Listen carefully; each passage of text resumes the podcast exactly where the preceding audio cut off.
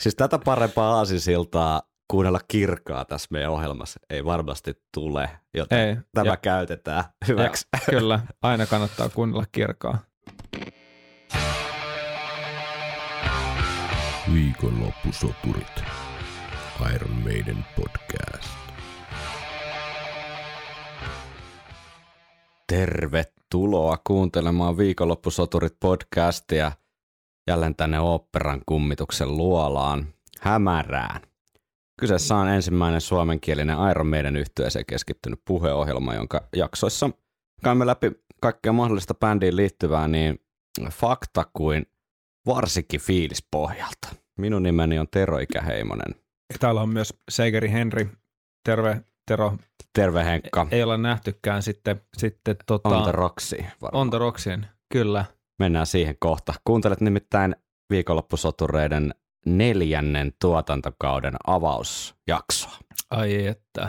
Tästä se taas alkaa. Tästä se taas alkaa. Pari Lomat ku... on, lomat on lusittu ja Lomat on lusittu. Pari kuukautta siinä meni ennen kuin päästiin taas tänne luola viileään tai lämpimään, miten päin vaan. Mutta tota, kyllähän loma tekee aina ihmiselle hyvää. mm, Mikä on nyt fiilis olla taas täällä? Ihan, ihan hyvä fiilis. Kyllä. Ihan hyvä. Tauko, tauko tekee aina, aina Hei, ihan nykyään hyvää. pitää kaikki olla niin kuin, sille tappiin asti ylihypetettyä. Mm, Jos sä kirjoitat nykyään tuommoisen sähköpostin, että ihan hyvä fiilis tästä projektista, niin eihän siitä tule mitään. niin, tulee sellainen fiilis, että toi, toi vihaa mua. Joo, niin joo. Niin joo. Mutta mitäs Henkka kesä suju? No, ihan hyvin. Kyllähän tuo mukavasti, mukavasti sujui. Tota, pääsi pitkästä aikaa pikkasen jopa lomailemaan ja Mm. olihan siellä vähän noita riantojakin tuskaa ja oman bändin keikkoja siellä täällä ympäri Mm. Suomen niemeä. Ja tota, ennen kaikkea niin tuntuu, että pitkästä aikaa pääsi vähäsen, vähäsen ehkä silleen kuitenkin irtaantumaan siitä arjen harmaasta Pyörteestä, Kyllä. myllynkivien välistä. Myllynkivien välistä. Mitä sitten? Hyviä, hemmetin hyvä kesä. Pitkä, hyvä kesäloma ja, ja hyviä pieniä tuommoisia kesäreissuja tuossa jotenkin mökille ja sitten vähän kävin Lapissa kalassa ja muuta tuommoista kunnon peru, perussuomalaista meininkiä, niin tota, kyllä maistuu. Pitkä kuuma kesä. Pitkä kuuma kesä. Mitäs tässä kesäaikana tapahtunut? Mehän viime, viimeisessä jaksossa julkaistiin toi multimedia-spektaakkeli, tehdään biisi niin kuin Iron Maiden ja siihen, siihen vielä The Yo Man biisi, niin kuin Iron Maiden. Sehän sai aikamoista säpinää aikaa, ainakin Soundi ja Rumba, Rumba tota, teki siitä oikein uutisen, oliko Chaos Chineki. Öö, me läpäistiin siis suomalainen, suomalaisen musiikkimediakentän uutiskynnys, mitkä on fiilikset Yeoman projektista nyt. Parikin tuhatta kertaa sitä on katsottu tuolla YouTubessa sitä 40 minuuttista videopläjäystä. Joo, ja ihan pari päivää sittenhän jäbä taisi laittaa sen standalone biisinä. Joo, Löytyy The Weekend Warriors, The Yo Man hakosanoilla YouTubesta. joo, kyllä. Tota, öö, aika tyydyttävä fiilis siitä, että tämmöinen aika, aika pitkään ja hartaasti leivottu projekti sai osakseen sellaista näin suurta huomiota, Mm, koska kyllä sen kuitenkin aika paljon vaivaa nähtiin, joten se, siltä osin mukava juttu, eli tämä huomion määrä, mutta en- ennen kaikkea huomion laatu on ollut myöskin, myöskin hyvin palkitsevaa. On ollut lukenut kaikkia kommentteja. kyllä YouTubessa aikamoista tota fiilistelyä on ollut siinä. Joku siellä kirjoitti muistaakseni, että ihan hitku, hitku silmässä katteli joku 80-luvulta asti Iron Maidenin fiilistely. Jäbäni, sehän on aika hyvä, hyvä palaute. Joo, tuolla on melkein 700 ö, peukkua ylöspäin ja Mm. mm. ihan vähän alle 100 kommenttia. Et ihan hyvä tuommoinen ratio Mm. siinä, kun miettii, että, että, että mitä noita kommentteja on tullut ja hyvä niin, hyvä fiilis siitä. Ihan hyvä, fi- Ihan hyvä fiilis. Ihan hyvä. Mitä siitä? No ei mulla siihen. Mä, se meikäläisen osuushan nyt oli, oli semmoinen enemmän niinku tukitoiminnot siinä y- ympärillä, että se biisihän oli niinku sun tuotos, mutta hauska, hauska tavallaan, hauska kokeilu, mutta ehkä, ehkä aavistuksen niin kuin massiivinen. et, tota, ehkä, tai siis, että sanotaan nyt näin päin, että, että, että, että rima on asetettu niin aika korkealle. Tämä podcastin tavallaan näiden oheistoimintojen suhteen, että voi olla, että ei pystytä ihan yhtä niin kuin, tiedätkö, massiivisia Mm. projekteja jatkossa tekemään, mutta toi oli semmoinen, mikä, kun mulle ekan kerran tuli tuo idea, Mm. niin oli semmoinen niinku riivattu olo siihen asti, että se saatiin, tiedätkö, ulos. Niin nyt, Jo- se, nyt se riivattu olo on vähän hävinnyt. Että Niin, kyllä. Ja, se kyllä on silloin, ihan hyvä juttu siis. ja kyllä silloin, kun tuosta alettiin puhumaan, niin kyllähän se ihan selvää oli, että ennemmin tai myöhemmin tuollainen pitää toteuttaa. Niin, Ja- kyllä. Silloin oli just varmaan jossain määrin sellainen oikea hetki, tai että oli sen verran inspiraatiota, että Ne. ja oli joku ehkä semmoinen tarpeeksi vahva johtoidea Mm. biisille, niin, niin että se oli niin kuin, tota, tota, mahdollista tehdä. Mulla on yksi tunnustus tehtävä nyt Henkka sulle tässä. Ei, Joo. suorassa, ei suorassa lähetyksessä liittyen tähän Joumeniin. Me tähän on tosi monessa yhteydessä YouTube-kommenteissa ja muissa yhtey- yhteyksissä niin kuin kommentoitu tai ehdotettu tai sanottu sitä, että miksi te ette hankkinut laulajaksi tätä Rafael Mendesia, joka tekee näitä tota, äh, no, Iron Maiden covereita YouTubeen. Kuulostaa siis ihan Bruce Dickinsonilta, brassijätkä. Mm. Tiedät, tiedät kaveri. Kyllä. Niin tota, mä laitoin sille sähköpostia tos joskus alkukesästä. Joo, Se ei ole vastannut mitään. hitto. Et tota, ei tarvi kysellä, että miksi te ette ole tota pyytänyt sitä, koska pyydetty on, mutta ei ole, ei ole kuulunut mitään takaspäin. No, Ehkä, ehkä se vielä joskus tulee. ehkä se tekee coverin tosta. Ei vitsi, se olisi kova. Meidän United tekee coveri uh, Yeomanista. Aika meta. Aika metaa. Mutta mitäs muuta? Sitten oli tosiaan se Blaze Bailin keikka On The Rocksissa. Siellä oltiin ja siellä varmaan viimeksi nähtykin. Ei kun nähtiin me tuskas joo. Ai tuska oli sen jälkeen. Eikö se ollut? Oliko se se? Ei, ei. kun Tus, tuska, tuska oli ennen. viikko ennen. Niin olikin, no niin. Ei siitä sitten sen enempää, mutta Blazin keikalla joka tapauksessa käytiin. Mikäs fiilis jäi siitä? Olihan se kovaa meininkiä ja, ja Absolova lämmitti lauteet ansiokkaasti.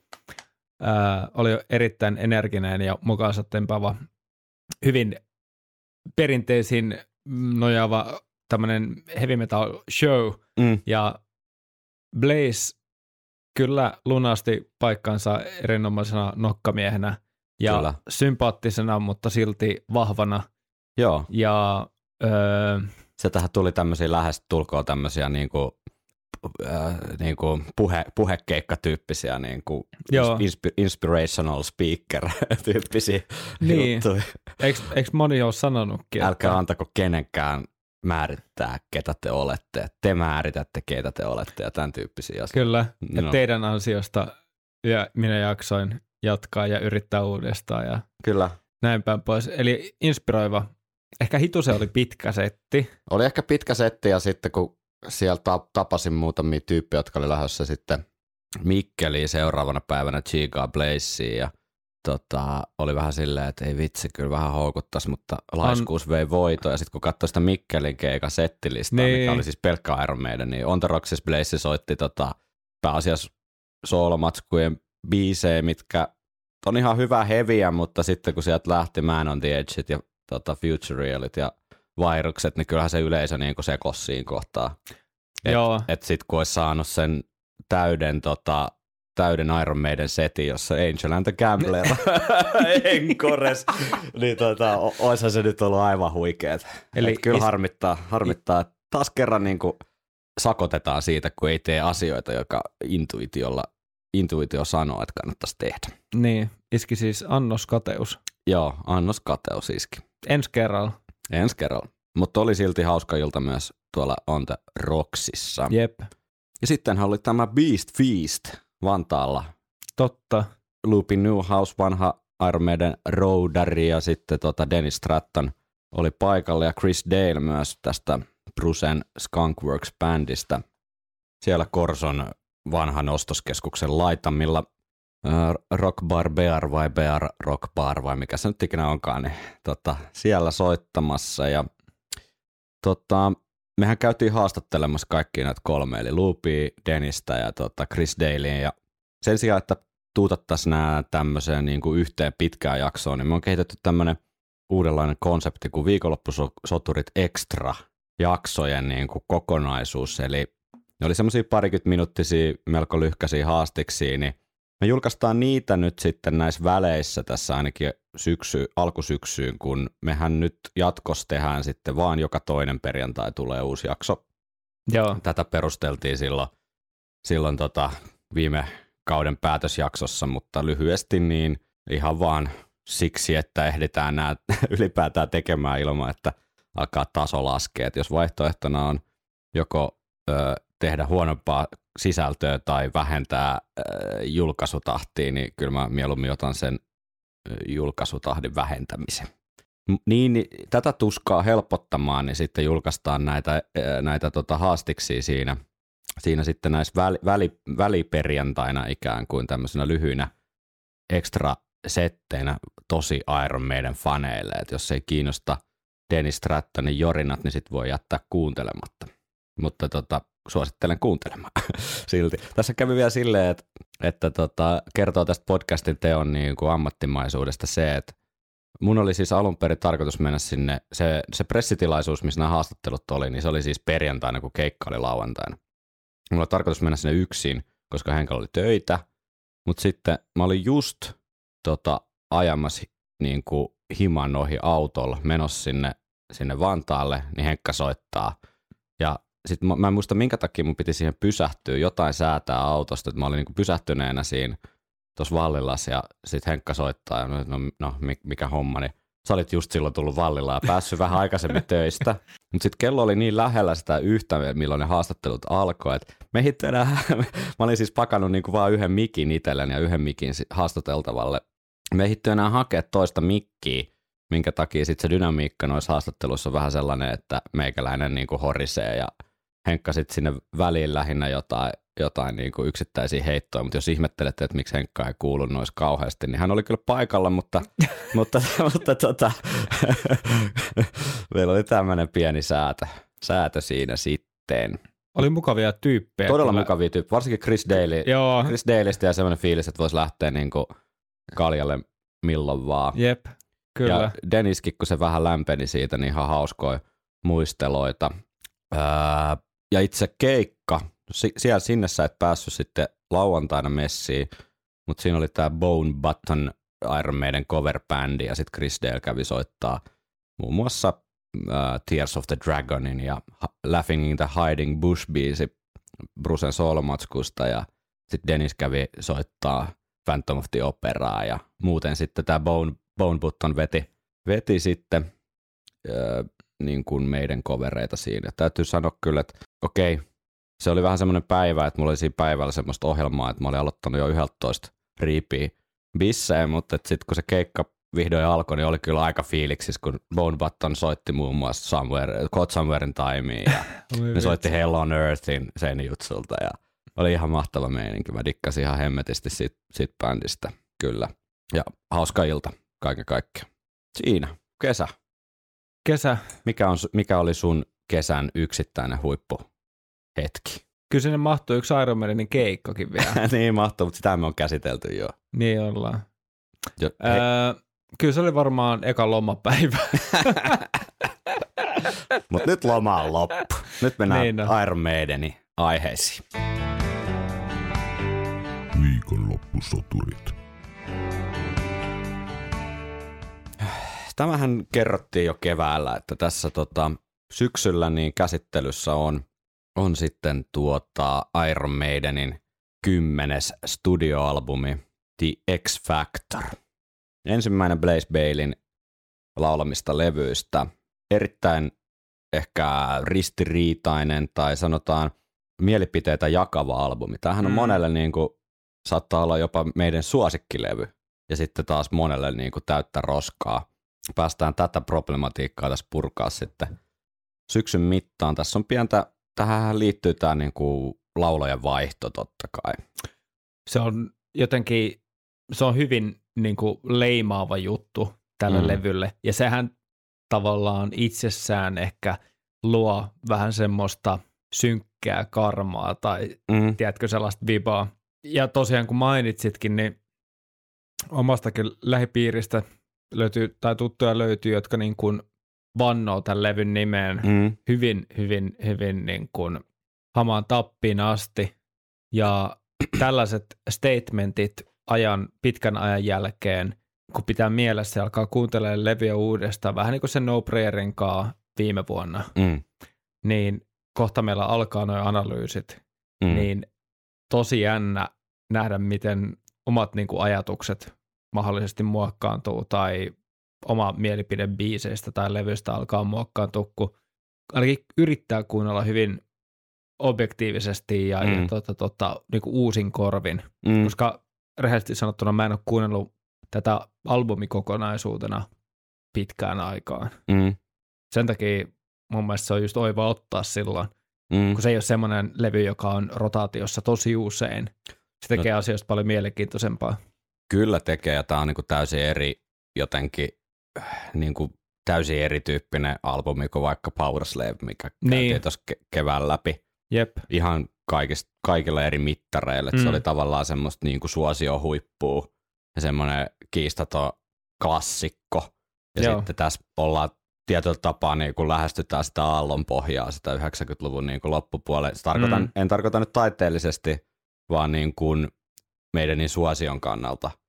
niin, kuin ja, olla- heavy, jep, ja heavy ja he- metalli. heavy metalli niin. niin. Niin kuin tiet, tietynlaisen, niin heavy, ehkä heavy metalli on hyvä sana, niin tota, Mm. sen niin kuin myös suosion aallon pohjaa. Mm, Että vaikka 90-luku ei missään nimessä ollut niin kuin metalli, tai siis mitä, mi- mikä nyt olisi niin kuin se yläkategoria, ehkä sitten metallimusiikin niin kuin huonoa aikaa päinvastoin, erittäin timanttista aikaa, mutta ehkä tämmöiselle niin kuin Iron Maidenille tyyppisille bändeille se oli vähän vaikeaa. mm, Että oli niin kuin vaikea tavallaan löytää sitä identiteettiä, että et miten me niin kuin so, sulahdetaan tänne, tai siis solahdetaan tänne jotenkin näiden uusien bändien joukkoon. Joo, silloin on tullut hurja määrä kaikkia alagenrejä, Niin, joista on, jotka on ollut enemmän alagenrejä ennen, ja niistä on tullut sitten enemmän, no, tämän heavy metallin verosia, sanotaanko näin, että se Mm. alkoi pirstaloitua ehkä enemmän, mm, se ei ollut tätä 80-luvun, tai se leikkikenttä ei ollut pelkästään näille 80-luvun mammuteille aivan, enää. aivan. Sama voi laskea vaikka metallikan tietyissä Mm. määrin. Mm. Jos miettii, Kyllä sekin oli aika hukassa siinä niin, jos miettii l- jotain loadia, reload, reloadin, minä, niin. mitkä on mun mielestä ihan ok, mutta ei ne niinku ole myöskään mitään arvostetuimpia tälle iso tai suuren yleisön mielipiteessä. Kyllä, kyllä. Ja kyllä tämä koko laulajan vaihtojuttu, niin tietenkin tämä on tosi dramaattinen hetki meidän historiassa mm. ja mielenkiintoinen tavallaan tapahtumaketju ja on ki- niin kuin kiinnostavaa. Siis taustotetaan totta kai tätä Brucein lähtöä. Tämä alkaa nyt vähän niin kuin taas muutamaa hetkeä aikaisemmin kuin X-Factorin julkaisusta, koska mun mielestä tämä on niin kuin perusteltua kyllä käydä vähän läpi sitä, että miten siihen päädyttiin siihen tilanteeseen. Sitten ensi jaksossa, meinasin sanoa ensi viikolla, mutta ensi jaksossa, Mhm. niin tota, meillähän tulee kaksi ö, laulajaa vieraaksi. Eli tota, päästään keskustelemaan tavallaan tästä laulaja-aspektista. Sekin on mun mielestä aika hyvin sopii tähän. Että keskustellaan sitten näistä kaikista kolmesta tavallaan, no meidän on ollut mu- muitakin laulajia ollut silloin 70-luvulla, mutta Mm. näistä kolmesta niin kuin levyttäneestä laulajasta, eli Paul Dianosta ja, ja Brusesta ja sitten tota Blazeista, niin heidän kanssaan. Pitäisikö meidän jo paljastaa ketkä? Ja tota, jakso lopussa paljastetaan. Jakson lopussa paljastetaan. Ehkä me sitten, kun mennään noihin biisianalyyseihin, niin puhutaan vielä tuon niin X-Factor-fiiliksistä lisää. Mutta tota, mennäänkö tuonne historia hämärää ja 90-luvun alkuun hetkeksi? Kyllä, sinne on aina hyvä, hyvä palata. Vanha, aina. vanhat hyvät ajat. Ah. Bruce Dickinsonin lähtöhän on semmoinen asia, mikä ei, ei, ei tapahtunut mitenkään yhdessä yössä tai yllättäen, että ni- niitä pieniä merkkejä tai tavallaan niitä, niitä tota perustuksia sille päätökselle niin on, on, on niin kuin vuosikaudet kyllä tehty, eli jos muistat, muistatte aikaisemminkin podcastissa on puhuttu Somewhere in Time-levystä, että silloin jo Bruce oli sitä mieltä, että koko meidän hommaa pitäisi viedä vähän niin kuin uuteen suuntaan. Mm. Puhu akustisista biiseistä ja tämmönenhän niin kuin Steve Harrikselle varmaan vuonna 85-86 ollut silleen aika järkyttävää kuunneltavaa. Voi kuvitella sen niin kuin pitchaus-session, kun Bruce on alkanut höpöttelemään näitä hommia. Mutta tota, jonkinlainen tämmöinen kuitenkin liitto sitten on säilynyt tästä Steve ja Brucein niin kuin välisestä suhteesta, niin jos, jos tulkitsee jotenkin rivien välistä herrojen sanomisia vuosien saatossa, niin se on ollut ehkä semmoinen niin kuin aavistuksen myrskysä tai semmoinen mm. niin kuin, molemmat on tavallaan tiennyt, että ne tarvii toisiaan siinä niin. hommassa, mutta se ei ole ehkä ollut semmoinen maailman syvin niin kuin rakkausavioliitto tietyllä tapaa. Niin ja täynnä niin kuin, tai kumpikaan ei välttämättä ole sellainen kompromissihakuisin niin. tyyppi myöskään, koska molemmat tietää, että se oma idea tai oma tie on se oikea. Ja sitten tavallaan kaikessa tässä taustalla on kuitenkin se, että on tietyllä tapaa tietenkin Steven bändi, mm. jossa Bruce on laulajana, mm. eikä Brucen bändi, jossa, jossa Steve on basistina. Kyllä. Tavallaan, että kun kyseessä ei ole ollut kuitenkaan, ainakaan varmaan tällä kokemuksella, mikä meillä, meillä on, niin bändissä ei ole ollut kyse demokratiasta. Niin, ei. ei. Ja, ja se, mitä Bruceekin tulk, osaisi tulkita, niin varmaan hänkin kuitenkin on niin määrätietoinen ja mm. suhteellisen, no en kiivassa ole ehkä väärä sana, mutta suulastyyppi. Niin ja semmoinen jotenkin ei välttämättä niin, niin kuin kotonaan siinä, että tehdään asioita samalla tavalla vuodesta toiseen. Niin, niin että sekin vielä. Tietynlainen niin. semmoinen seikkailuhalu ja semmoinen kokeiluhalunen. Niin, sehän mikä, näkyy ihan... Mikä kokeiluhalu ei ole ehkä semmoinen adjektiivi, mikä niinku Steve Harrikseen liittäisi. Totta. Mutta toukokuussa 90 niin Bruce Dickinsonin Tattooed Millionaire äh, debyytti soololevy ilmestyi ja sen levyn tiimoilta sitten Bruce kiersi Eurooppaa ja USAa siinä kesä- ja syksy 90 aikana ja Run to the Hills kirjassa Steve Harris muistelee seuraavasti. Äh, kun Bruce palasi soolo, soolokiertueeltaan takaisin, havaitsin, ettei hänellä enää ollut samanlaista paloa Maidenin kanssa esiintyessään kuin oman bändinsä kanssa. Ja toi on mun mielestä aika niin kuin, vakava merkki tietyllä tapaa. Että et, jokainen tietää, jos on vaikka töissä tai parisuhte. Me on puhuttu siitä, että bändihän on vähän niin kuin tämmöinen mm. polyamorinen niin kuin parisuhde. niin tota, ää, missä pitää tehdä kompromisseja ja pitää ymmärtää niin kuin toisten ihmisten näkökulmia. Mm. Perustamista ihmissuhde taitoa myös. Niin mahdollisesti tot... nukkua samassa sängyssä useampanakin yönä kuukaudessa. niin. Mutta jos siihen ki- lopahtaa se kiinnostus itsellä, niin sitä mm. on tosi vaikea saada niin kuin takas. Mm. Et, et... Ja sitä on tosi vaikea perustella muille. Niin. Voisin kuvitella. Niin, sekin. Et, et, et, sekin. Et jos jo, jollakin on tavallaan se – koska on varmasti, tässäkin on niin monta jäsentä tässä sopassa tai bändissä, mm. että et, et on varmasti sellaista tyytyväistä perusmeininkiä. Niin. Että se on se tietyllä tapaa semmoinen, että tämä on vaikka... Voisi ajatella vaikka jotain Dave Murray, niin, Murray niin kuin persoonana. Niin. Että... Ja varmaan Niko. Niin, että et, liksa tulee ja niin, ki- kiva soittaa. Niin, ja... kiva soittaa joo. Adrianilla saattaa olla just ehkä enemmän sitä, voi olla ainakin näytön perusteella just sitä tietynlaista taiteellisuut, taiteellisuuden tarvetta mm. niin kuin ilmasta ja saada niitä biisejä kuuluviin ja tälleen, mm. Mm. ja vaikuttaa siihen. Mm. Mutta ylivoimaisesti varmaan nämä kaksi on ehkä enem, eniten sitten tietyllä tapaa sitten ne huiput tässä, mutta mut just liittyen siihen, että mitä jos sitten yhtäkkiä sanotaanko, mitä nyt niin plus kymmenen vuoden jälkeen, mm tai kymmenen vuoden jälkeen tässä tapauksessa, mm. niin pyöreästi, niin alkoi tulla se, että onko tämä niin onko nyt tässä vai... Onko tämä niinku tässä? Niin. Tässäkö tämä oli? Niin. että et mitä sitten ja mitä pitäisi tehdä. Mm. Kyllä varmasti Bruski on kaikesta huolimatta, tänne toivottavasti keittiöpsykologiaa, mutta varmasti kuka tahansa jossain määrin tuntee jonkunlaista vastuuta tavallaan kuitenkin asioista, että mikäköhän fiilis, tai on ollut varmaan ristiriitainen niin, fiilis, että et, tiedätkö, miljoonat fanit ympäri maailmaa. Niin, että oot sä niinku niille velkaa Niin. jotain, vai, vai pitääkö tehdä niinku omat ratkaisut? Niin, Annetaan herra itsensä kertoa, tästä on aika hiljattain, siis 23.3. tänä vuonna, eli 22, niin Montrealissa Bruce Dickinson ää, näillä puhe, puhekiertuekeikallaan niin yleisö kysymykseen vastasi tästä ää, lähdöstään Iron Maidenista aikanaan. Kuunnellaan, mitä Bruce mietti silloin, ainakin nykyperspektiivistä. You just you have to have a change around in your life sometimes.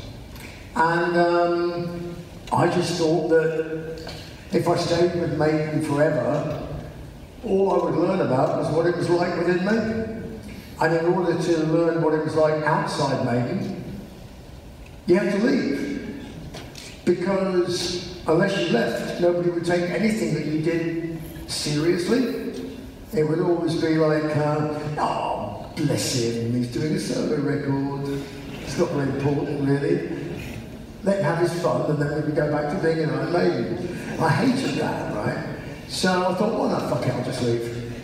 Siinä hän mainitsi jälleen tämän soololevyn ja tavallaan sen tunteen, että kun oli julkaissut se soololevy, mm, niin ihmiset suhtautuu, että et se, et se tuntuu niinku riskittöm, jotenkin turvalliselta, tai jotenkin niinku, mm. tiedätkö, johonkin sellofaaniin pakatulta se koko juttu, että ihmiset suhtautuu siihen semmoisena sivuhommana mm, ja semmoisena vähän vähätelle, että no kiva kun teit tämmöisen, mutta että hän on kuitenkin siellä Iron Maidenissä. niin, Että jotenkin se on alkanut sitten bänniin, että et, et halunnut niinku kokeilla, että miten se, miten se homma lähtee. että olisi tavallaan, no aika kirjaimellisesti vaan tavallaan meidänin sivutuote Juu, tavallaan, kyllä. eikä, eikä niinku itsenäinen artisti tai taiteilija. Jep. Steve jatkaa muistelua, että myönnän olleeni huolissani, kun hän teki ekan soololevynsä. Ajattelin, että hän saattaa lähteä, mutta hän ei lähtenytkään ja todellakin kuvittelin, että hän oli tyytyväinen Maidenissä.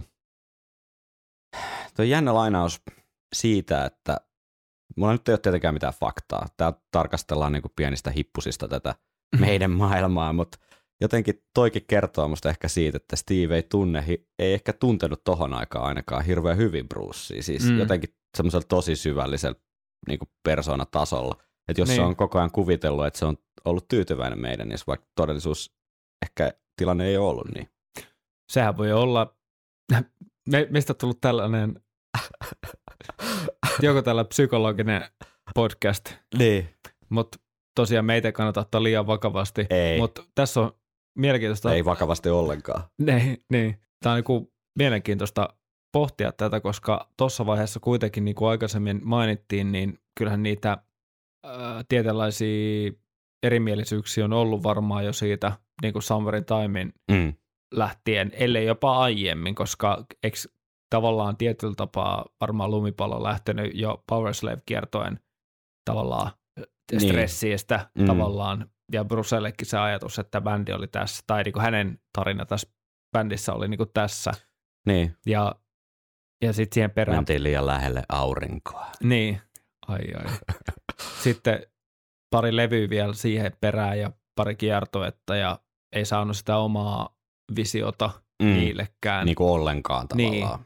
Et- Niin, niin olisiko se merkki just siitä, että näillä tällä kaksikolla oli vähän se yhteys ehkä katki Ehkä.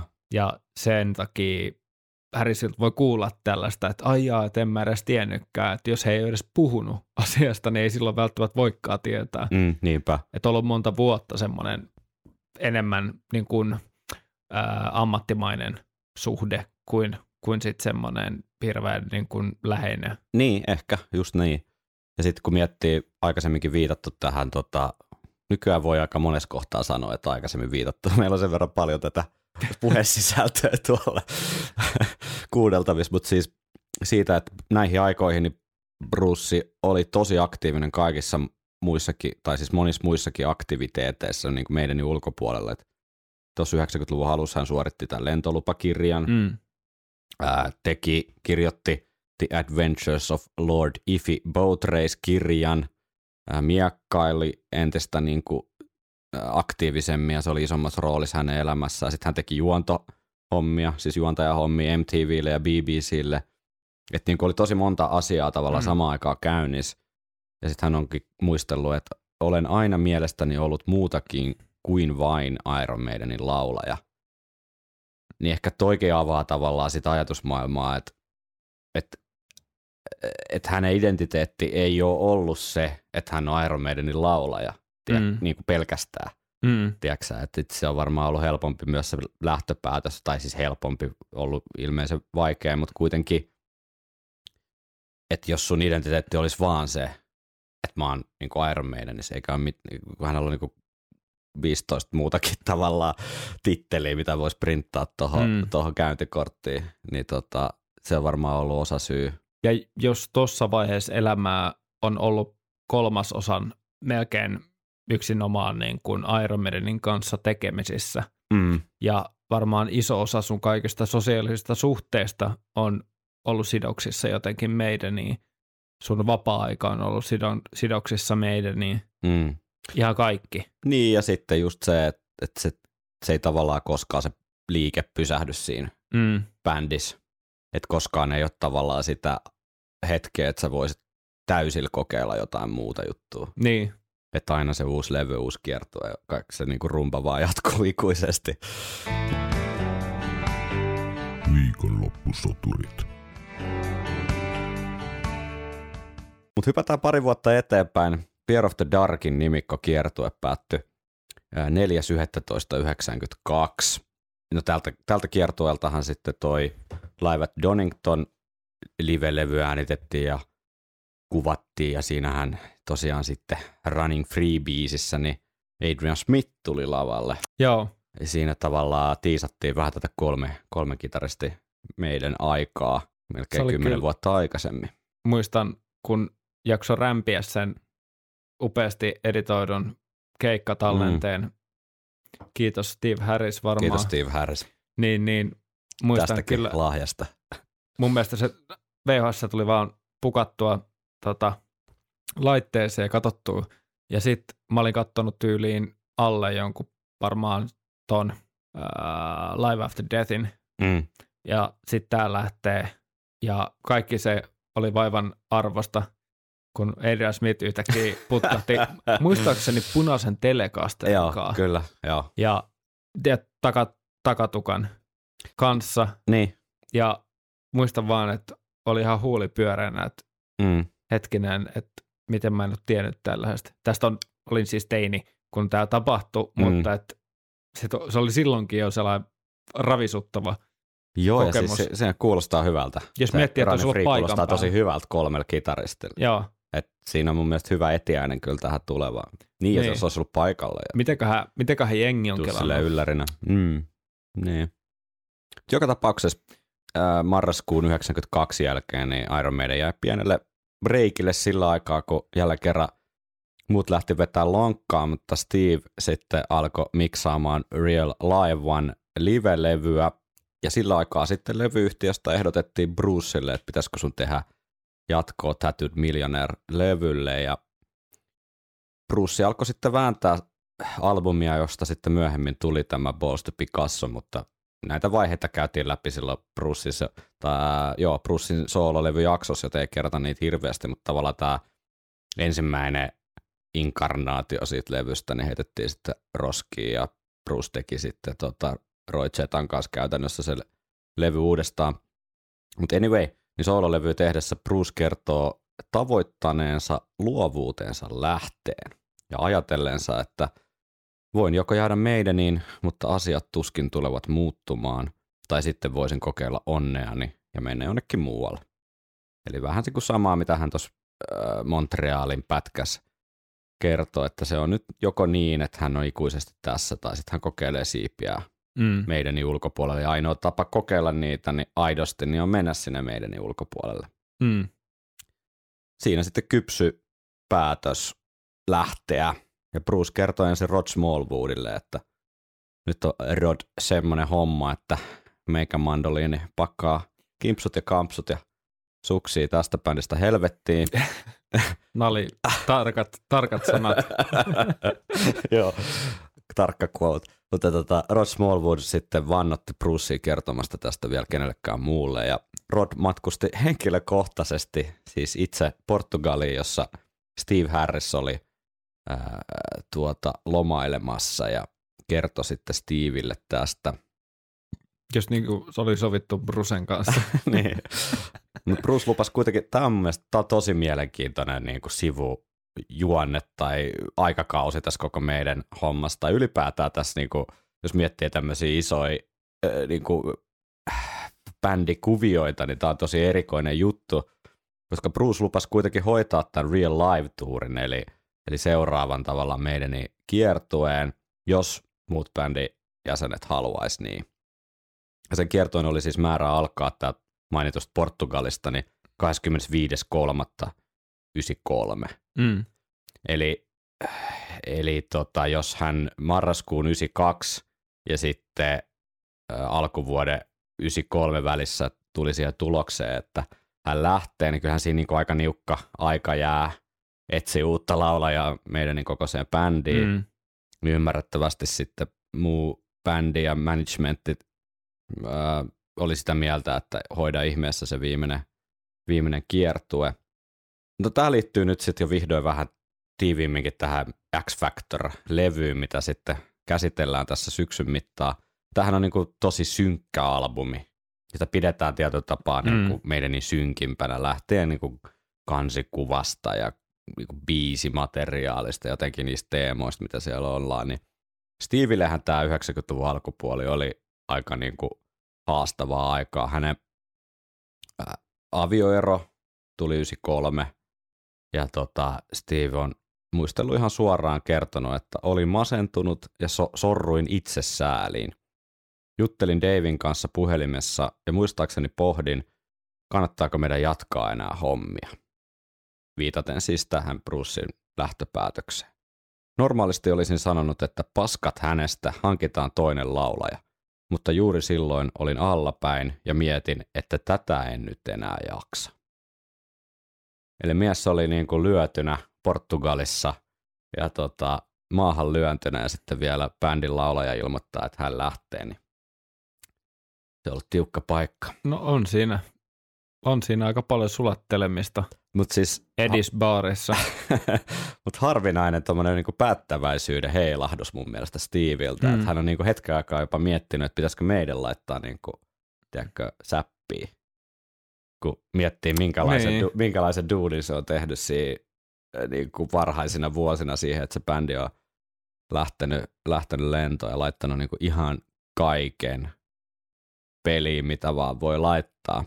Mm. Niin toi oli niinku se hetki, että pienen hetken verran hän miettii, että onko tässä mitään järkeä.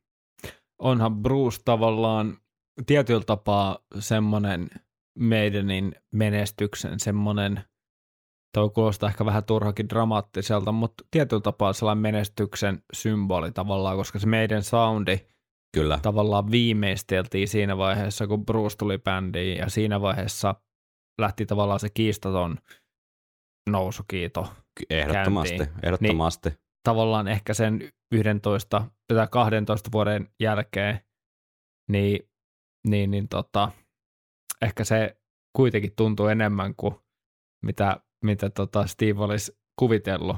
Niin, ja viittasin vähän tähän niin kuin Steve ja Brucein spekuloituihin väleihin, että molemmat on niin kuin hiffannut, että ne tarvii toisiaan. Mm. Bruceen, että se on aikaisemmin oli Samsonissa ja rundas niin kuin, että et se niin kuin tavallaan tiesi, että hän tarvii meidän ollakseen tällainen, tämän luokan tähti. Ja mm. sitten Steve on vastaavasti varmasti ymmärtänyt, että ihan joka puussa tai edes joka metsässä ei kasva tuommoisia niin kuin Bruce Dickinsonin kaltaisia keulakuvia. Niin. Et, et siinä on ollut ehkä vähän tämmöinen niin kuin ydin, kaksi ydinjäsenvaltiota vastakkain. Mutta tota, onneksi sitten vanha uskollinen aseenkantaja Davy osoittautui jälleen kerran pelastukseksi ja tota, Iron Maiden oli siis bänditreeneissä ilman Bruce Dickinsonia ja Dave oli sitten se, joka avasi suunsa ja sanoi, että miksi vitussa meidän pitäisi luovuttaa, vaikka hän teki niin. Paskat me hänestä välitämme. Miksi meidän pitäisi lopettaa soittaminen? Ja Tämä sitaatin jälkeen kuulemma bänditreeneissä Davin mukaan tunnelma muuttui ja kaikki olivat samaa mieltä asiasta ja pojat otti vähän bissejä ja oli taas niin kuin tosi hauskaa keskenään. Mä voin kuvitella, että Dave on samalla hymyllä, hymyllä sanonut ton. niin. Silleen, että kaikki on vaan silleen, että niin no, niin. Se voi olla, että se, kun se ei ole kahdeksan vuoteen puhunut mitään, sitten sieltä tulee tuommoinen statementti tiskiin, niin se on sitten ravistellut koko porukkaa. Ihan totta. Miksi meidän pitäisi lopettaa, jos Bruce päättää lopettaa? Mutta joo, bändi tiedotti sitten maaliskuussa, just ennen kuin Real Live Tour alkoi, niin siitä, että tämä on siis Brucein jäähyväiskiertue samalla. Ja tästähän sitten seurasi vähän semmoinen kiusallinen, hankala tilanne, että, että sekä bändi että yleisö, että tietenkin Bruce itse tiesi, että hän on niin kuin toinen jalka jo ovesta ulkona, Mm. mutta ne keikat kuitenkin vedettiin. Mutta Steve, Steve hän sitten tuossa Run to the Hills kirjassa muutenkin niin on ihan suoraan syyttänyt tavallaan Brucea siitä, että tällä Real Live Tourilla niin ei niinku ehkä fokus ollut enää tai sydän enää siinä hommassa mukana, että Bruce olisi esiintynyt monta, monta iltaa aika huonosti ja suora sitaatti mumissu mikkiin, varsinkin suora sitaatti vähäpätösemmillä keikoilla eli pienemmillä paikkakunnilla. Mm. Ja Bruce kiistää ankarasti nämä syytökset, mutta toteaa sitten siihen, että kun lähdimme kiertueelle, tajusin vasta, millaiseen liemeen olin itseni laittanut. No, mulla on tässä 27.4.93 Real Live Tourin kiertueen keikalta Torinosta Italiasta. Pieni pätkä Evil Dead Man Do kappaleesta, niin kuunnellaanko tämä? Mm.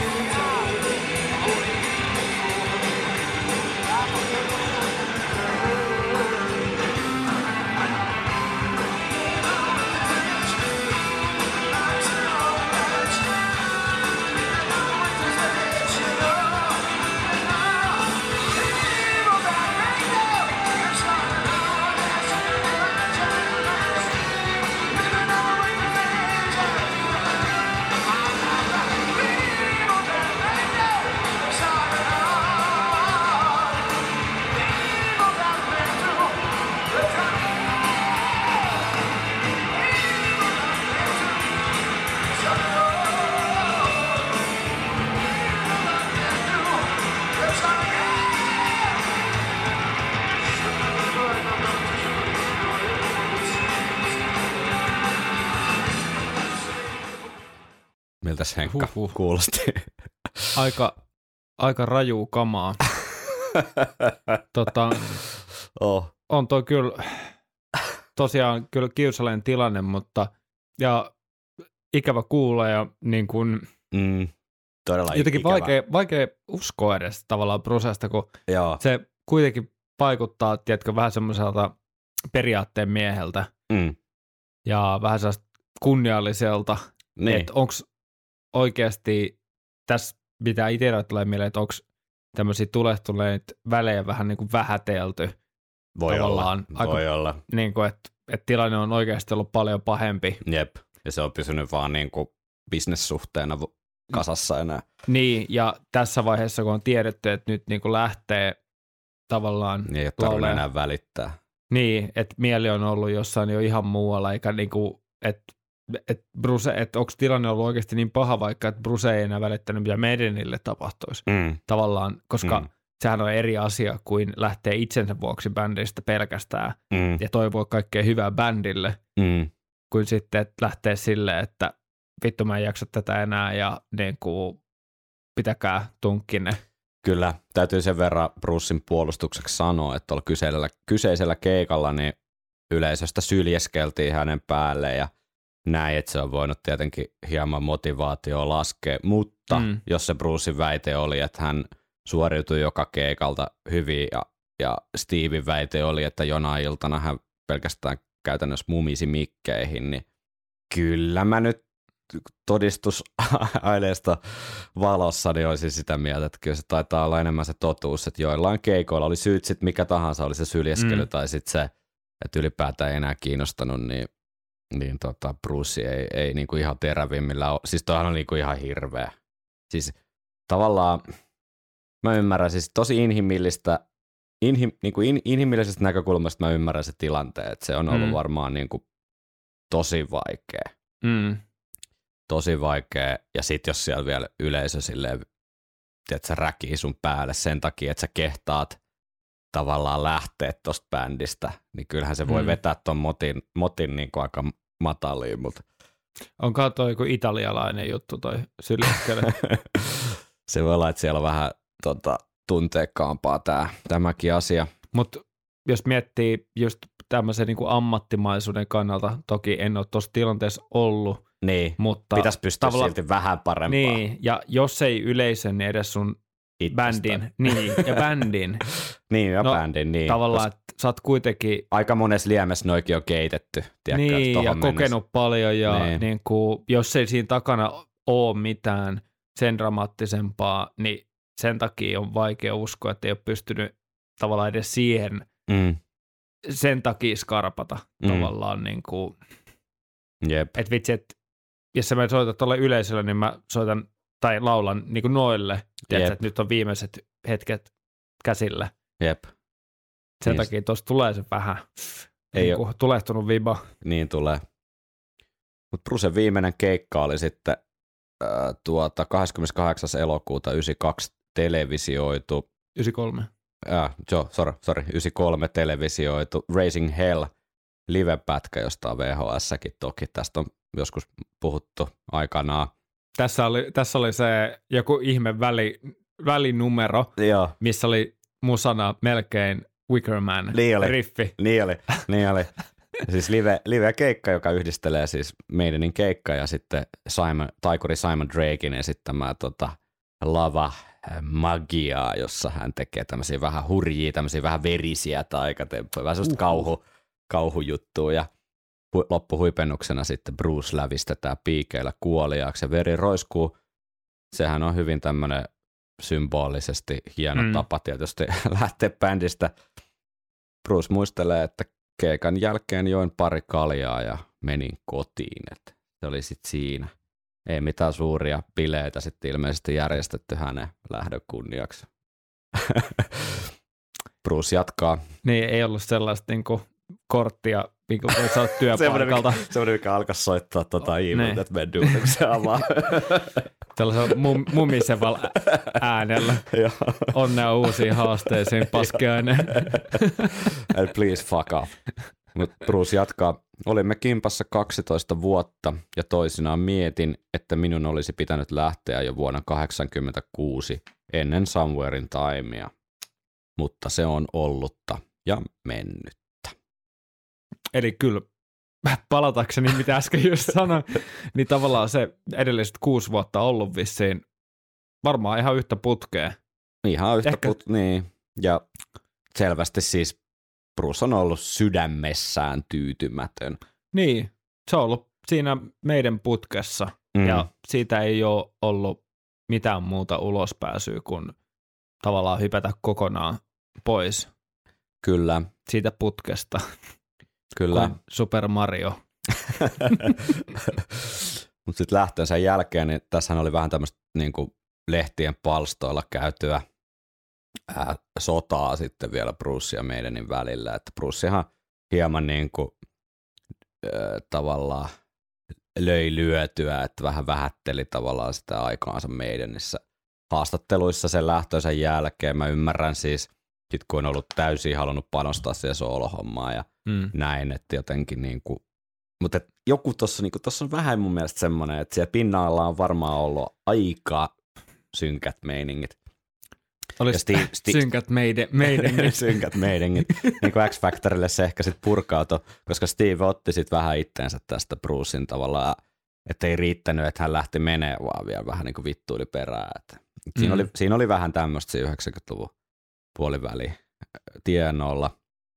Mutta Tämä on kyllä, tämä on tosi jännä. Nyt kun me tämän lyhyen keskustelun aikana Mm. tavallaan syvennytty tähän ja täältä on alkanut löytyä tällaisia hataria langanpätkiä tavallaan ö, tästä psyykeestä, Mm. mikä bändissä ja jäsenillä on ollut, Mm. niin en mä oo ennen tätä keskustelua oikein edes ajatellut, että siinä olisi oikeasti ollut jotain vielä, vielä niin kuin diivimpää kuin mitä, mitä on niin kuin Wikipediasta tai näistä kirjoista päässyt lukemaan. Niin, kyllä. Siis toki ym- ymmärrettävästi, kun ei, ei nyt skandaalit, skandaalihakuisuus varmaan niin kuin ei ollut noilla Ei. muutenkaan prioriteettina tavallaan, että pidetään musa-asiat tavallaan mm. ykkösenä ja Mm. promotaan sitä musiikkia ja se on niin kuin se pääasia, kaikki muu on vaan pakollista. Niin, niin, ja meidän ei ole tavallaan ikinä elänyt siitä semmoisesta öö, niin kuin roskalehdistä tavallaan Niin. niin. jutusta.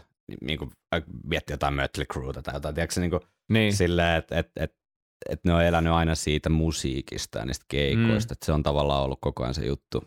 Jep. Että ne ei, ole, ne ei ole missään vaiheessa tarvinnut tavallaan sitä semmoista jotenkin semmoista skandaalikärryä tai jotain semmoista pelottavan bändin mainetta, että se on aina riittänyt se musiikki. Niin, ja nyt tästä tietenkin alkaa pohtimaan, että mikäköhän, onko, onko tässä ollut oikeasti joku katalyyttinen, joku yksittäinen tapahtuma, Niin. josta, josta tiedät, sä on tavallaan joku jännite lauennut sitten, Mm. että kuuden vuoden jännitys on lauennut johonkin, Kuuden vuoden kuulija.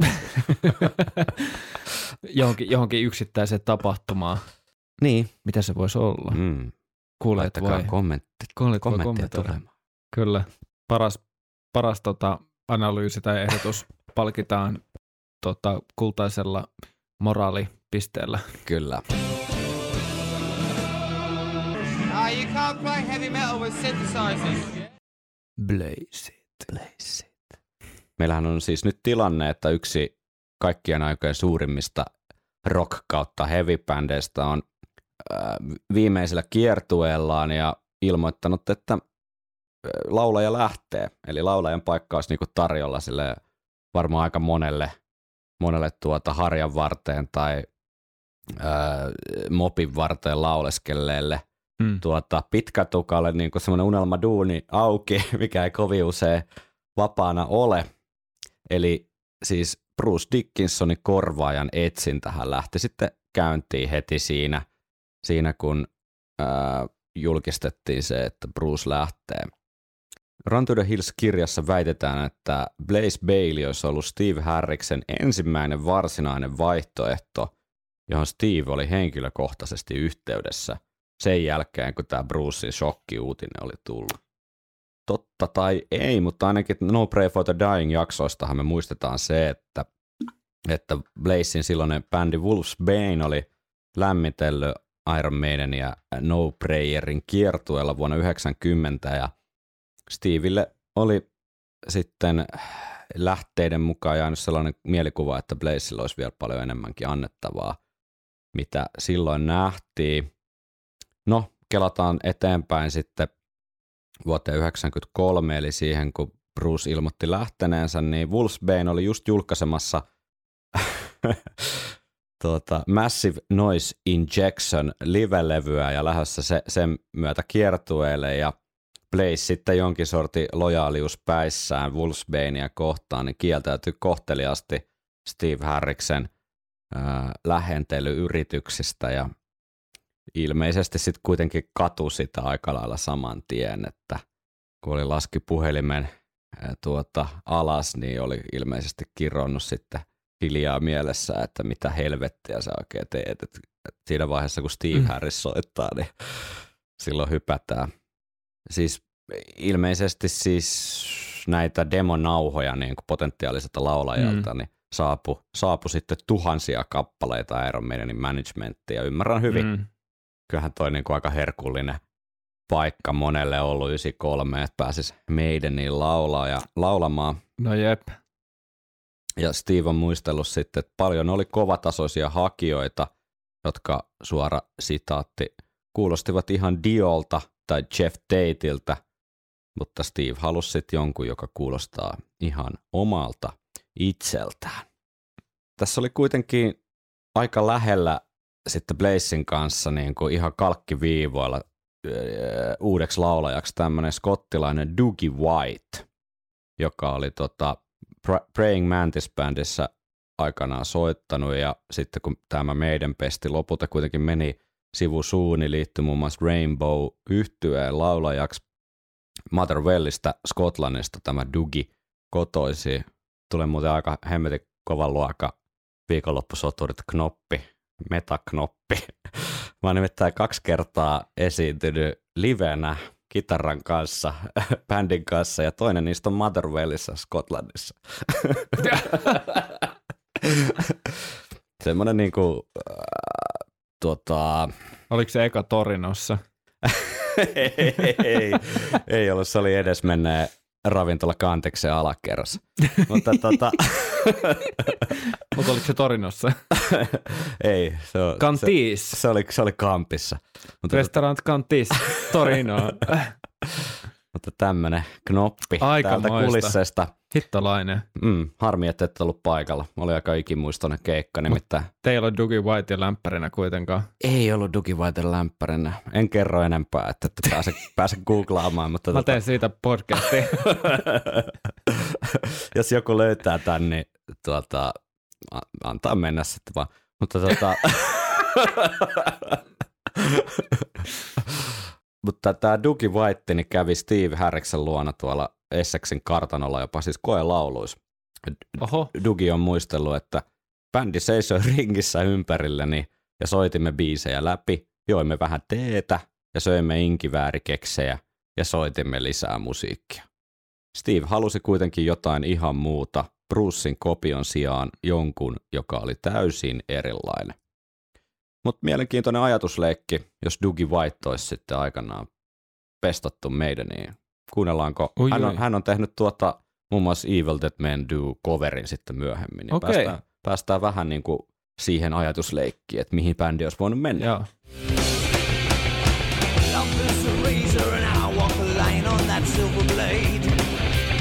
Slept in the dust with his daughter, eyes red with the slaughter of innocence. And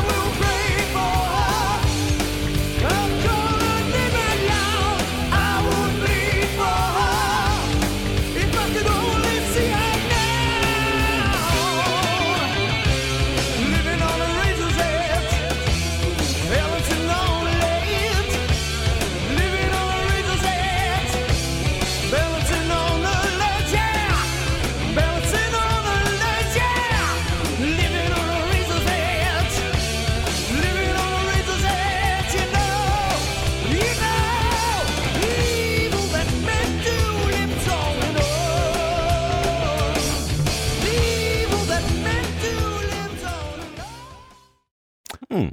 Joo, tuommoinen hyvä perus heavy ääni. Niin, ehkä se on ollut se, no kyllä se paremmin meni kuin Bruceilla torinossa, mutta tota, ehkä se on sitten ollut just se, mihin se on kaatunut, että se mun mielestä erittäin hieno, hyvä tommonen niin perus, Hyvin. perus heavy ääni, mutta se on ollut ehkä just se, mikä on sitten ollut se viimeinen, että ei ole haluttu sitä, Niin, joka et- on niin kuin, olisi niin kuin liian lähellä tavallaan Brucea, että sitä verrattaisiin Niin, niin kuin aina, niin. aina Brucea, vaikka Blazing tapauksessa kuitenkin kävi niin, että sitä verrattiin sitten lopulta aina siihen Bruceen. Että se on niin mahdoton tavallaan, Mm. mahdoton niin kuin hiekkakuoppa, mistä sitä golfpalloa lätkii eteenpäin. Että jos, Mutta mieti tolla soundilla mm. ää, X-Factor. erittäin hyvä pointti, erittäin hyvä pointti. Et ehkä Siellä takana. ehkä, ehkä, Steve, ehkä Stevillä on sitten ollut jo tuossa vaiheessa visio tavallaan siitä, että minkä tyyppinen tai minkä tyylinen levy X Factorista on tulossa, ja se mm. ei ole halunnut tuommoista liian hilpeät hilpatihippaa ukkoa sinne, vaan joku tuommoinen vähän niin, Möreempi. möreempi ja tota, synkempi ääni. Eh, ehkä. Niin, se voi olla. Ja ehkä tälleen jälkeenpäin ajateltuna, kun me mietitään kaikkia kolme laulajia, näistä, nä, näin toki syvennytään ensi jaksossa Mm. sitten, mutta kaikilla on aika vahva oma rekisteri ja Jep. oma ääni, Tyyli. tyyli Mm. ja se äänen väri, joten tavallaan mä arvostan kyllä sitä Steven tietynlaista johtoajatusta tässä, että koska kyllähän se määrittää sitä sen yhtyeen silloista soundia ihan älyttömästi, Jep. joten se ei ole ekana ollut mielessä, että hei, että me tarvitaan Brusen korvaajaksi joku Brusen kaltainen laulaja, niin Mm. ei ole varmaan ollut mielessä, jos eka, niin kuin, jos on ollut vaikka just nämä välit vähän huonot ja Bruse lähtenyt vähän pikkasen, voidaan, voidaan sanoa ovet paukkuen, Mm. niin, niin ei ollut ekana mielessä sillä, että mä haluan kuulla tota samanlaista laulua heti perään tavallaan Niin. tällaisesta hyvin nai, naivistisesta ää, näkökulmasta. Niin ehkä, ehkä siinä, missä vaikka Paul määritti paljon Medenin soundia parilla ekalla levyllä, niin Mm. ollaan haluttu tehdä niin kuin tietoisesti pesäero siihen tulevaan meidän soundiin. Jep. Jep. Ei ehkä ajateltu ehkä niin paljon seurauksia, jos viittaan ihan vaan tohon, että häntä tullaan aina vertaamaan Bruseen Mm. ja osittain myös ihan aiheesta. Ja mm. mä Mm. en puhu nyt siitä, että laulajan pitäisi kuulostaa toiselta laulajalta, koska kaikki laulajat kuulostaa pääasiassa itseltään, mm. mutta ehkä lähinnä se, että mihin se tietyllä tapaa se oikeasti se objektiivinen, objektiivisesti ajatellen se taitotaso tai Ja- se Joo. oikeasti, mihin se rekisteri Niin li, riittää. Plus Jos se puhutaan ihan fyysi- puhutaan plus se fyysisistä asioista. kokemustaso myös tietyllä tapaa. No, Et, Se myös, kyllä. Se yhdistettynä sit siihen, että mihin oikeasti on ne fyysiset valmiudet, koska mm. laulun rekisteriä pystyy tiettyyn rajaan asti treenaamaan. Mut aivan, Kaikilla tulee vastaan fyysis- fyysiset rajoitteet. aivan.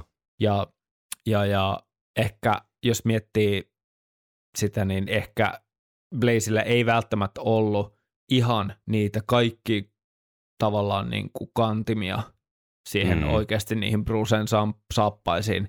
Ää, ja mä, mä puhun nyt puhtaasti, mä puhun nyt tunteella, vaan mä puhun pelkästään kylmästi niin kuin pragmaattisesti ää, laulusuorituksista Kyllä. ja kuinka kykeneväinen Mm. ja tässä ei ole, tämä voisi, se olisi voinut olla kuka tahansa muu, tämä ei niin kuin kohdistu sinä, sinänsä Blazeen ja mun mielestä on ollut tärkeä osa ja arvostan taiteilijana ja Mm. Myöskin laulajana, mutta just tämä, niin kuin, että tietyt soraäänet tästä on ihan ymmärrettävissä, myös ihan kylmästi tämmöisellä niin kuin On. kylmä faktaan. Ää, Joo, nimenomaan. Siis fa- faktoja, mitä sä et pysty kie- kiertämään Niin, tavallaan. että niin. et, et sä voit kuunnella, no tämä on vähän keskustelu, mitä mä ajattelin säästellä vähän, vähän myöhempää, ehkä tavallaan tätä, että mutta kun sä nyt otit sen esiin, niin no se pohjustetaan nyt ihan vielä sen verran, että Dougie Whitein kohtaloksi tietyllä tapaa lopulta tuli se, että historia, tämä vaihtoehtohistoria, Jana lähti siellä toisessa ulottuvuudessa siihen suuntaan, Mm. että Dougie Whiteista tuli meidän niin laulaja, mutta tässä meidän ulottuvuudessa niin Blaze itse oli sitten tullut vähän niin kuin katuma päälle ja soitti Steveille, että äh, voisiko päästä vielä koelauluihin, vaikka hän oli alun perin ikään kuin kieltäytynyt vedoten näihin Wolfsbane kiireisiin. Mm. Mutta ilmeisesti sitten oli kuitenkin laskeskellut, että yksi plus yksi, yksi on sitten kuitenkin kaksi. että mulla on kaksi puntaa, kaksi puntaa lompakossa. puntaa lompakossa.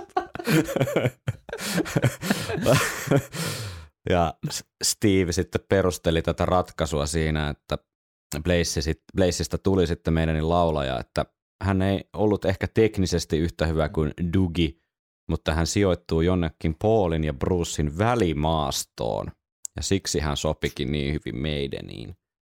Ehkä niin kuin ihan hyvä kuvaus siinä, että, että, että se ei ole ihan siellä niin kuin Paul Diano tavallaan punk rock meiningissä, eikä, eikä sitten kuitenkaan siellä Bruce Air Raid Siren meiningissäkään, mm. että jossain siellä välimaastossa.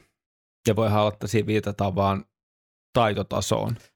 Voi olla, mutta tota, tämä on mielenkiintoinen, että siis Blaze on verrannut sitä niin kuin eroa tavallaan siihen, että kun hän liittyi meidän, niin siihen aikaisempaa bändihistoriaa. Tämä nyt vähän poukkoilee, tämä menee varmaan seuraavaan jaksoon, mutta käydään totta kai läpi Blaze- Blazein historiaa ja aikaisempia bändejä ja muuta taustaa tuossa vielä ennen kuin päästään biisianalyyseihin. Ei hätää, mutta kun nyt ollaan tässä kohtaa, että uusi laulaja bändiin valittu, niin hän on siis itse verrannut sitä, että se on, meidänin kanssa esiintyminen oli vähän niin kuin pelaisi MM-kisoja, fi, futiksen MM-kisoja finaalis joka ilta, Mm. mikä kuvaa sitä niin kuin vaatimusodotusta ja sitä painetta onnistuu joka ilta Mm. että oliko tämä vähän niin kuin jopa epäreilu tavallaan valinta siinä, että hän, hänellä ei ehkä ollut, va- varsinkaan siinä alkuvaiheessa, jokainen voi mennä kuuntelemaan live bootleggejä vuosilta 95, 96, niin se on hyvin vaihtelevaa se Blazein suoriutuminen, jos nyt puhutaan ihan su- suoraan Mm. niin kuin rehellisesti niin kuin asiat on. Että oliko se vähän niin kuin tekemätön paikka alun perinkin, että Mm. et, et hän, hän, hän olisi tarvinnut niin kuin tosi paljon enemmän jotain apuja siinä Mm, heti preppausta. alkuvaiheessa. Niin, että sitä vaan ruvettiin heti tekemään levyä ja rundille ja Mm. homma oli niin kuin siinä odotettiin, että sä suoriutuisit sillä tasolla, mikä meidän niissä pitäisi suoriutua, vaikka vaik sä oot niin kuin pelannut alasarjafutista ja sitten heitetään sinne MM-kisojen finaaliin. Mm. Ja kun joku tuossa vaiheessa joku levyn teko, niin sehän on, voisin kuvitella tuolla tasolla aika lepposta hommaa, Joo, kun budjetista ei ole enää niinkään kiinni, eli mä voisin kuvitella, että tämän luokan bändeillä on yleensä aika paljon aikaa, mm, puitteet muita, muutakin kunnossa, mm, siis silleen, että kiva laulaskella ja tiedätkö, sen verran kun osallistuu biisin tekoon, niin osallistuu tai saa osallistua ja, ja tota, muuten laulaskelee, mutta sitten se tietyllä tapaa se realiteetti iskee varmasti sit siellä niinku keikoilla. kiertueella, Niin, että joka illasta toiseen. Niin kuin. siellä ei ole toisia ottoja. Ei. Jos miettii puhtaasti vaikka laulusuorituksia Mm, tai esiintymistä, mm, sä kopissa kukaan ei kato, kun sä esiinnyt, niin tuolla yhtäkkiä sun pitää kiinnittää huomioon koko sun, koko sun olemuksella, niin kuin, tiedätkö, kaik, koko sun yleisöön. kaikki ja kattoo sua käytännössä. Kaikki kattoo sua. Paitsi muutama kitaristi kattoo, kattoo Davea. Janikki. niin, Ai niin. kyllä. Ja, ja tota, Mut mä, ti- mä, tiisaan, mä tiisaan sen verran niin tulevia jaksoja, että mulla on muun muassa Tamworth Herald-lehdestä vuodelta 84 niin paikallisen bändikisan tuota reportaasia sit luvassa, missä puhutaan Bla- Blazein esiintymisestä silloin, oho, niin tota, sit saadaan mielenkiintoista asisiltaa sitten tuohon meidän aikaan. Mutta tota, hän, hän on siis aikaisemmin ollut todella tunnettu siitä äärimmäisestä niin kuin live-energiasta, mikä sitten tietyllä tapaa meidän niin se ehkä vähän, vähän niin kuin hävisi. Et se voi johtua siitä, että et, et, et se lau, tekninen niin kuin laulusuoritus vei vaan liikaa sitä tiedätkö, Mm. Fokusta, joo. ettei sitten enää riittänyt paukut siihen muuhun niin kuin showhun. Mm. Mutta sen keskusteluaikaan myöhemmin. Käydään vielä läpi tässä jaksossa yksi ehdottomasti tähän meidän niin, tuota, laulaja etsintään liittyvä legenda, Suomi-legenda. Niin, eikö nä, näitä on kaksi? Näitä on kaksi. Ja näitä on, näitä on niinku tuolla yläasteella. Näitä on kerrottu. Näitä on kerrottu, kyllä. Nimittäin legenda numero yksi on se, että Marko Hietala, siis silloin tarot yhtyä laulaja basisti ja myöhemmin Nightwishin laulaja basisti, niin tuota, olisi ollut ihan hilkulla, tai siis jopa pyydetty Iron Maidenin laulajaksi, että hän olisi lähettänyt sinne demon ja tuota sitten Steve olisi ollut siitä niin innoissaan, että hän olisi pyytänyt Marko Hietalaa bändiin. Tämä on siis se legenda, joka ei pidä lainkaan paikkaansa. Marko on sen itse useampaan otteeseen ampunut alas. Ää, fakta on siis se, että hän lähetti Tarotin The Live Forever-levyn sinne managementin osoitteeseen, johon niitä demoja pyydettiin, mutta koskaan ei mitään kuulunut takaisin. Ja tämä legenda on ilmeisesti saanut alkunsa siitä, että Steve Harris on jossain haastattelussa maininnut, että, että tuota, oli joku skandinaavi laulaja, joka kuulosti mm. vähän, oliko nyt sitten Diolta tai Mm. jotakin tällaista. Ja siitä sitten yläasteen pihoilla ja alaasteen pihoilla on tarinat lähtenyt leviämään. Mutta mun mielestä vielä parempi huhu on se, että Kirkka olisi ollut niinku äh, lähellä tai, tai jopa niinku jossain top vitosessa tai top kolmosessa tai top kakkosessa, niinku, riippuen vähän mi- mistä ja milloin kuulit tämän storin, niin Joo. lä- lähellä tota, ollakseen meidänin laulaja. Tämä on, tämä on niinku niin herkullinen hyvä story, että harmi, sit- että se ei ole totta. Niin. Sitten Kassu Halonen lähetti sille surunpyyhit silmistäni pois ja Niin. Steve, Steve oli jo ottamassa kirkaa bändiä. Niin oli, mutta sitten surupyhit pyyhit silmistä, niin vei, vei voito. Mutta siis Tämä on on, kyllä, tää on kans mun suosikki. Itse asiassa tästä tulisi helkkari hyvä jakso ja idea, että kerättäisiin tämmöisiä Iron Maiden myyttejä. mm, totta, sellainen myytin murtajat, että voisi lähettää meille Iron meidän myyttejä ja sitten selvitettäisiin, onko ne totta vai Ky- ei. Kyllä. Nyt inboxit ja kaikki laulamaan. Siis Ja se, jos myytti, teillä on joku myytti, niin se myytti siitä, että kuuden kaljan ja kahden viskin jälkeen pystyy hyvin tekemään Iron Maiden aiheesta podcastiin, niin se pitää ihan paikkansa. Mutta tota, siis tätä parempaa aasisiltaa kuunnella kirkaa tässä meidän ohjelmassa ei varmasti tule, joten ei. tämä Ja, käytetään hyväksi, kyllä, aina kannattaa kuunnella kirkaa. koska Kirka on parhaimpia suomalaisia laulajia, mitä on koskaan ollut, niin kuunnellaan nyt sitten Helsingin juhlaviikoilta vuodelta 1986, niin Kirka ja The Islanders bändi esittämässä Dion We Rock biisiä ja tästähän löytyy tämmöinen viikonloppusoturit meta viittaus myös, eli tämä koko juhlaviikkojen keikka löytyy Jari Beemin YouTube-kanavalta. Sinne voi mennä. Huhhuh. Mut kuunnellaan ja mietitään, että jos kirkasta olisi tullut ala-asteen tuota legendojen mukaan, niin Iron Maidenin laulaja.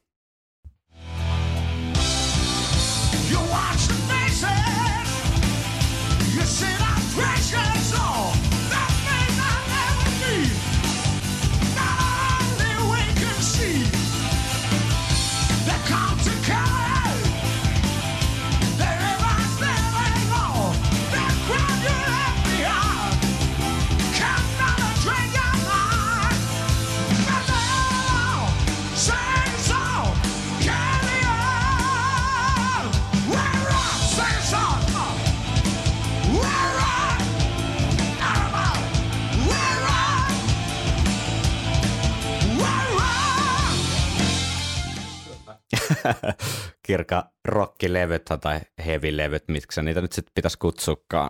Ne on erin, erinomaisia ja The Spell ja R.O.C.K. Kyllä, no Itse ihan tuossa, kun mä, mä olin Lapis, Lapis lomalla, niin kuunneltiin siellä, niin kuunneltiin aika paljon Toni Halmetta, mutta kuunneltiin myös tota Kassu Halosen tota, ainoata heavy-levyä, niin erittäin kovaa kamaa sekin. Kassu Halonen siis tehnyt näitä kirka, valtaosa kirkan näistä hittibiiseistä. Olisiko tässä hyvä paikka lopettaa kauden avausjakso ja ensi jaksossa sitten saapuu kaksi laulajaa puhumaan vähän syvällisemmin tästä niin kuin laulamisesta niin kuin mu- musiikillisena ikään kuin suoritteena, miten paljon se on lahjakkuutta, miten paljon se on kovaa harjoittelua, minkälaisiin asioihin ä, ammattilaulajat kiinnittää huomiota niin kuin meidänin eri laulajissa ja mm. Minkälaista esimerkiksi meidäniä on laulaa sitten livenä. Kyllä, eri, eli hyvin monesta eri näkökulmasta Kyllä. Eli meille saapuu, pal- niin, eikö meidän pitänyt paljastaa? paljastetaan vaan. Joo.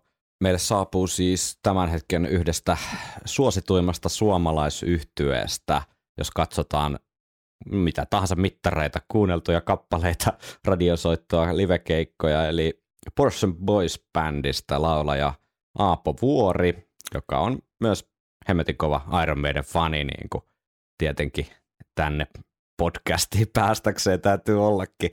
Ja sitten Ei, tulee... ei muita vaatimuksia. ei, no ei. Ja sitten varmaan Suomen suosituimman live-produktion Raskasta joulua Katrasta tuttu ja myös tuttu Psychwork ja Antoni Parviainen Triosta Mm.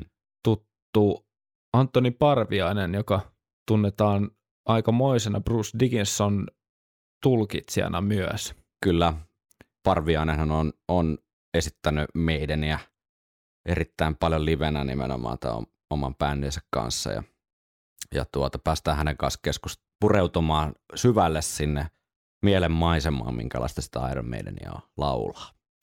Joo, varmasti tulossa mielenkiintoinen jakso, mielenkiintoinen haastattelu kundien kanssa. Mm.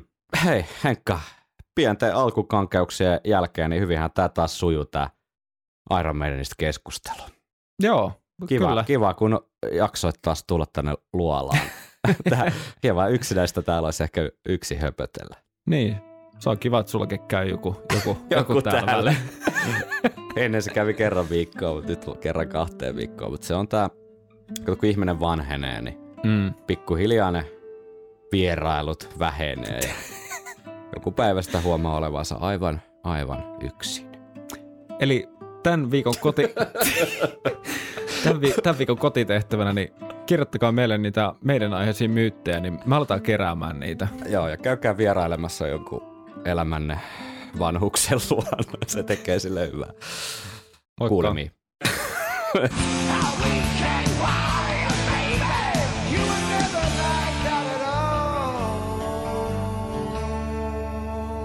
Viikonloppusoturit.